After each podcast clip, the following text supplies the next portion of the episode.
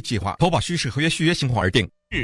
话题，欢迎收听由中讯和高宁为您主持的今日话题。原来呢，人们都担心十二月九号啊。呃，在全美国可能会出现铁路工人的罢工啊，这个可能会影响，尤其是货运的这个情况啊，因为十二月初的时候呢，刚好是一年当中大概是运输最繁忙的这个季节啊，因为感恩节刚过，然后圣诞节马上就要到了，人们都是要么就是黑色星期五，要么就是什么呃 Cyber Monday 哈，这个。这叫什么？网络星期一，然后又是圣诞节的礼物啊，等等哈，这还是民用的一些东西呢。那如果要是呃加上这个大宗的商品，什么石油啊、粮食啊、化肥啊这些放在一起的话，那问题就更加严重了。所以在星期二的时候，呃，这个拜登总统呢就呼吁说国会介入，呃，结果这次呢在参众两院。民主党和共和党罕见的，呃，基本上是呃联手起来，一起采取了快速的行动。礼拜三的时候，众议院通过了法案啊，呃，要介入啊。然后礼拜四，昨天的时候，参议院也通过了一个法案。所以这样一来的话，看来十二月九号的这个铁路罢工，看来是可以避免了。那么今天呢，我们就稍微的跟大家来聊一下，为什么呃国会可以介入，用什么方式介入，以及如果不介入的话。这个铁路罢工对美国整个经济的影响会是多么的灾难性？对这个事情让我想到，我刚到美国不久哈，我住在一个美国人家里面。那么当时呢，他非常兴奋地给我讲了一些美国的事情，有一些是我知道的，有一些呢是比较模糊的。其中他特别的兴高采烈、眉飞色舞地讲的一个事情，就是当年 Reagan 做总统的时候，关于那个机场的。调度人员或者是塔台的调度人员的大罢工这件事情，这个呢是在美国历史上一个非常辉煌的事情，因为我们知道罢工啊，不管是联邦层次还是民间私人的企业都是可以的，在美国法律当中绝对是保护工人罢工权利的。那哪一些罢工政府可以下去干预呢？哪一些罢工美国的政府可以说不能罢呢？咱们就看看一九八一年的那个。当时的塔台的罢工，那个涉及到一万多人呢，哈，这个不得了。那些空中指挥交通的这些人，他一罢工，那整个这国家瘫痪了。对所以当时 Ronald Reagan 呢，就下了一个狠的命令，派了人调停，调停不行的话，就给了一个最后期限。最后期限，你还是不答应我的条件的话，他发狠了，他一口气开除了一万一千三百四十五名塔台的这种员工，全都回家，而且不光是开除啊。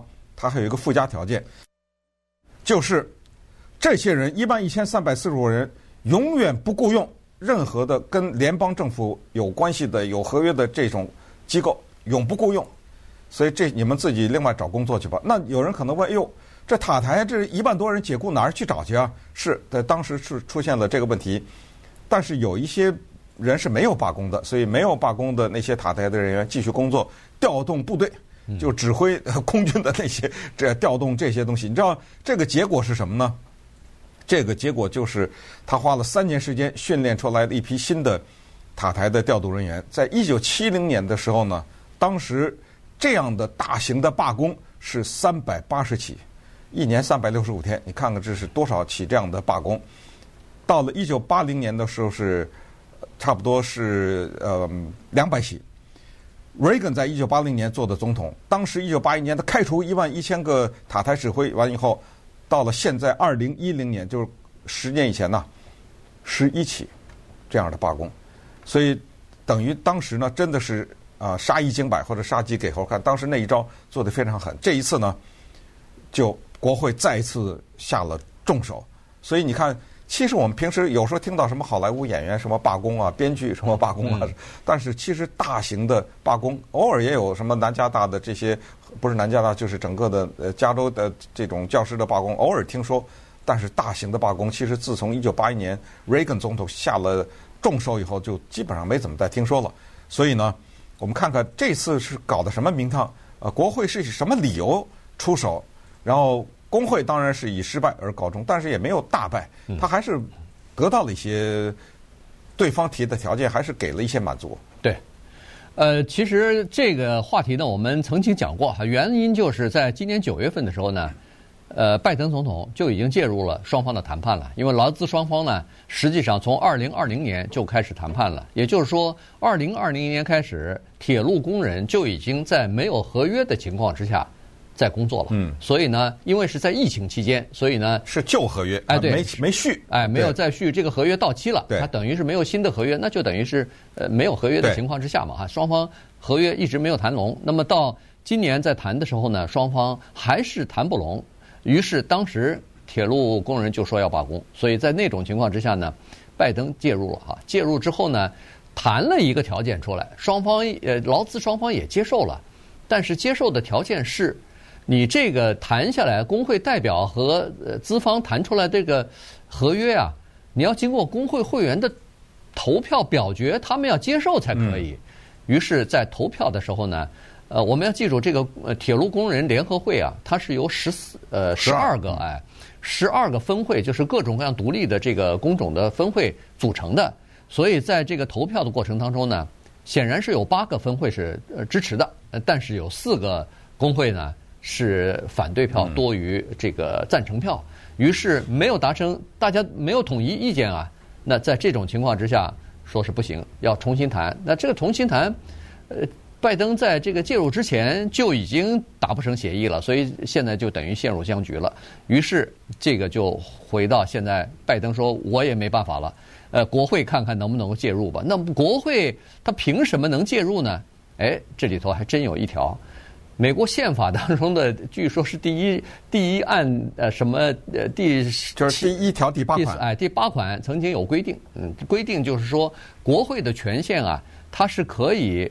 制定法律来呃干预或者说是来呃这个呃管管控跨州的商贸行动的，也就是说，当一个比如说罢工，当一个什么事情影响到跨州的这个商贸行动的时候，对整个的经济有影响的时候，那么国会可以介入。嗯，呃，这个有意思了哈，因为我们知道跨州这个事情。这不就是联邦了吗？对，对不对？你一个州怎么可以管另一个州呢？顺便提一下，刚刚美国国会就是呃参议院通过的关于同性恋保护法这个事情，也是特别典型的这个例子。因为看到了最高法院推翻了堕胎的这个事情，他们害怕说 接下来要把同性恋给给推翻了，火急火燎的。因为最高法院并不立法嘛，对不对？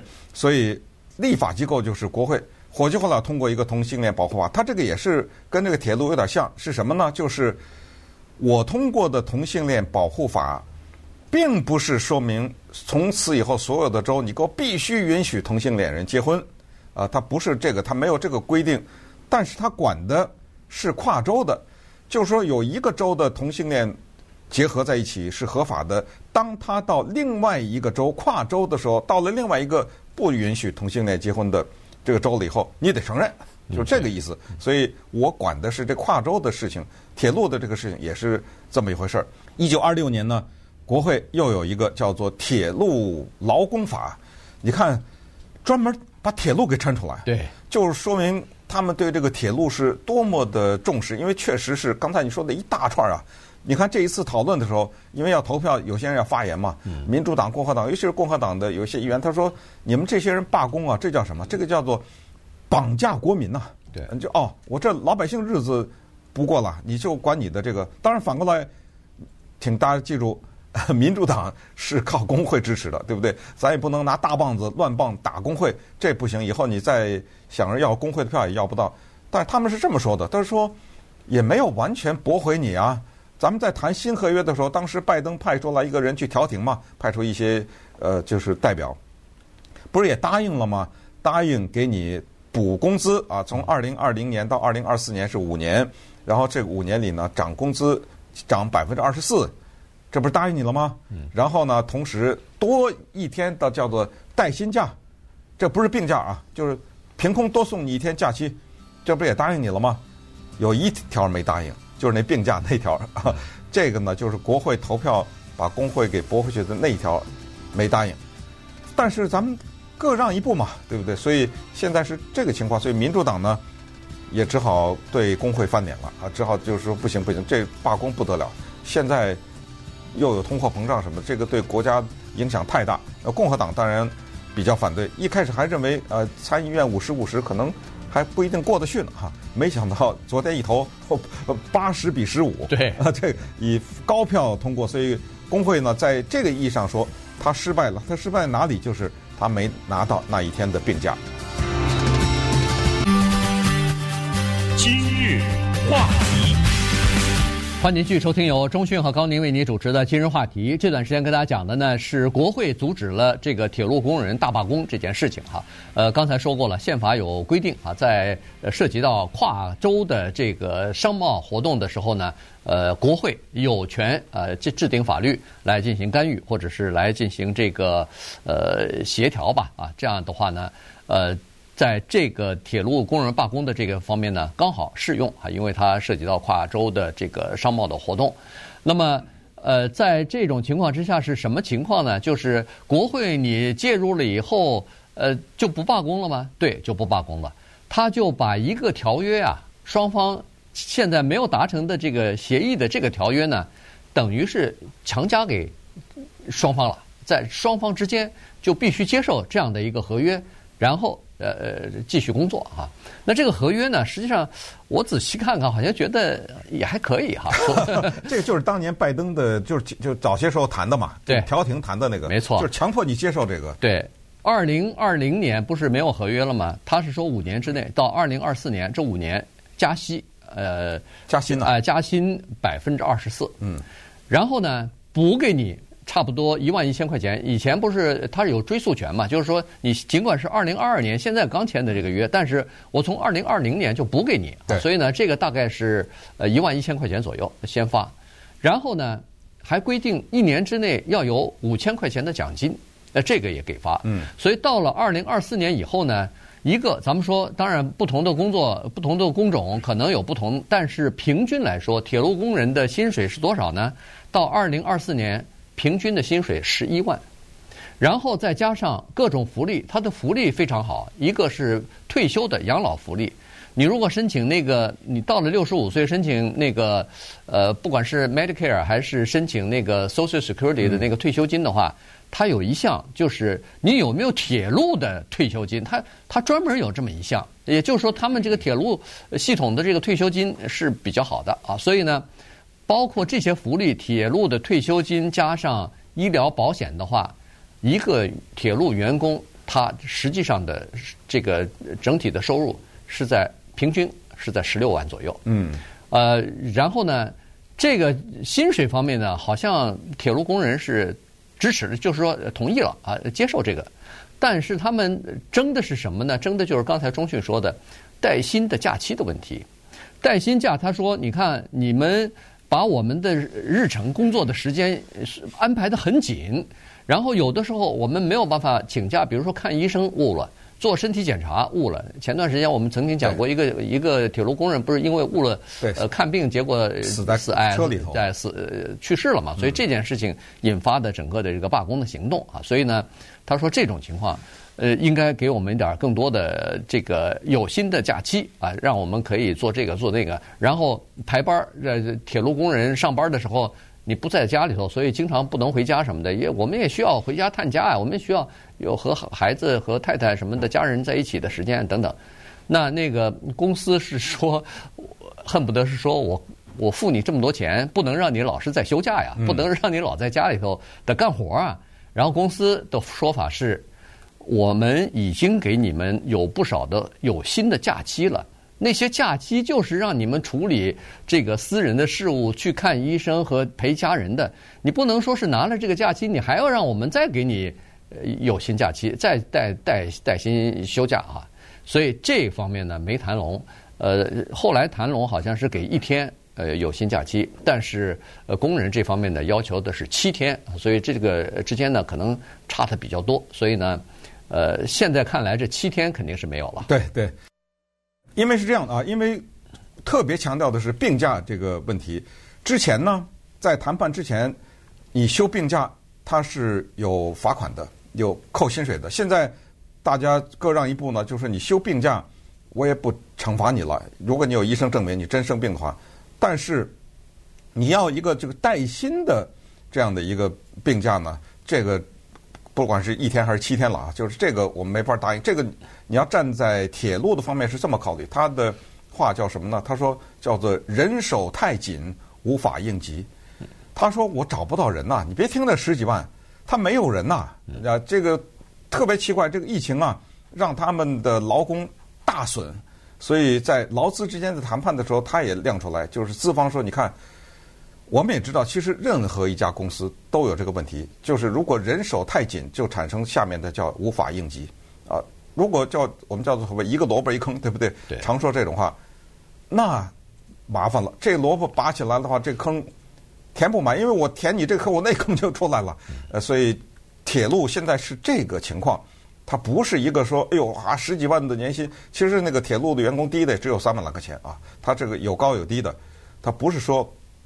一大堆人排着队，呃，等着到这儿来，这是一个情况。再有一个就是由于通货膨胀的原因呢，等等，他们也有一些成本的提高，所以就是说资方并不是蛮不讲理吧，可以这么说。他 呃，他们有他们的苦衷，所以这个呢就碰触到了美国的政治的民主党和共和党在这方面的理念上或者是意识上的重大的区别。在这儿为什么特别的统一？就是呃，民主党也没办法了。尽管呢，他们意识到工会是他们的强烈的支持者，但是他意识到，如果这个铁路罢工发生的话，拜登别做了，这总统，二零二四年肯定没了。对，这个对经济的影响非常大，因为呢，它涉及到美国的十四万英里的铁路的网络。然后呢，涉及到四十九个州啊，都有这个方面的。那一一罢工的话，那这些州的整个的经济都会受到影响，而且没有足够的卡车来代替铁路的这个运力啊。呃，说是如果要是他们罢工的话，如果要是卡车能够。把铁路的活儿都接过来的话，每天在路上需要四十六万七千辆七千辆卡车啊，所以那这个在中国呃，在那个美国是绝对没有。现在卡车司机还呃还不够用了，嗯，呃，别说是再增加将近五十万辆这个卡车了。所有的卡车公司都招人，对，这么说，如果你想开卡车的话，马上有工作。对，所以你看。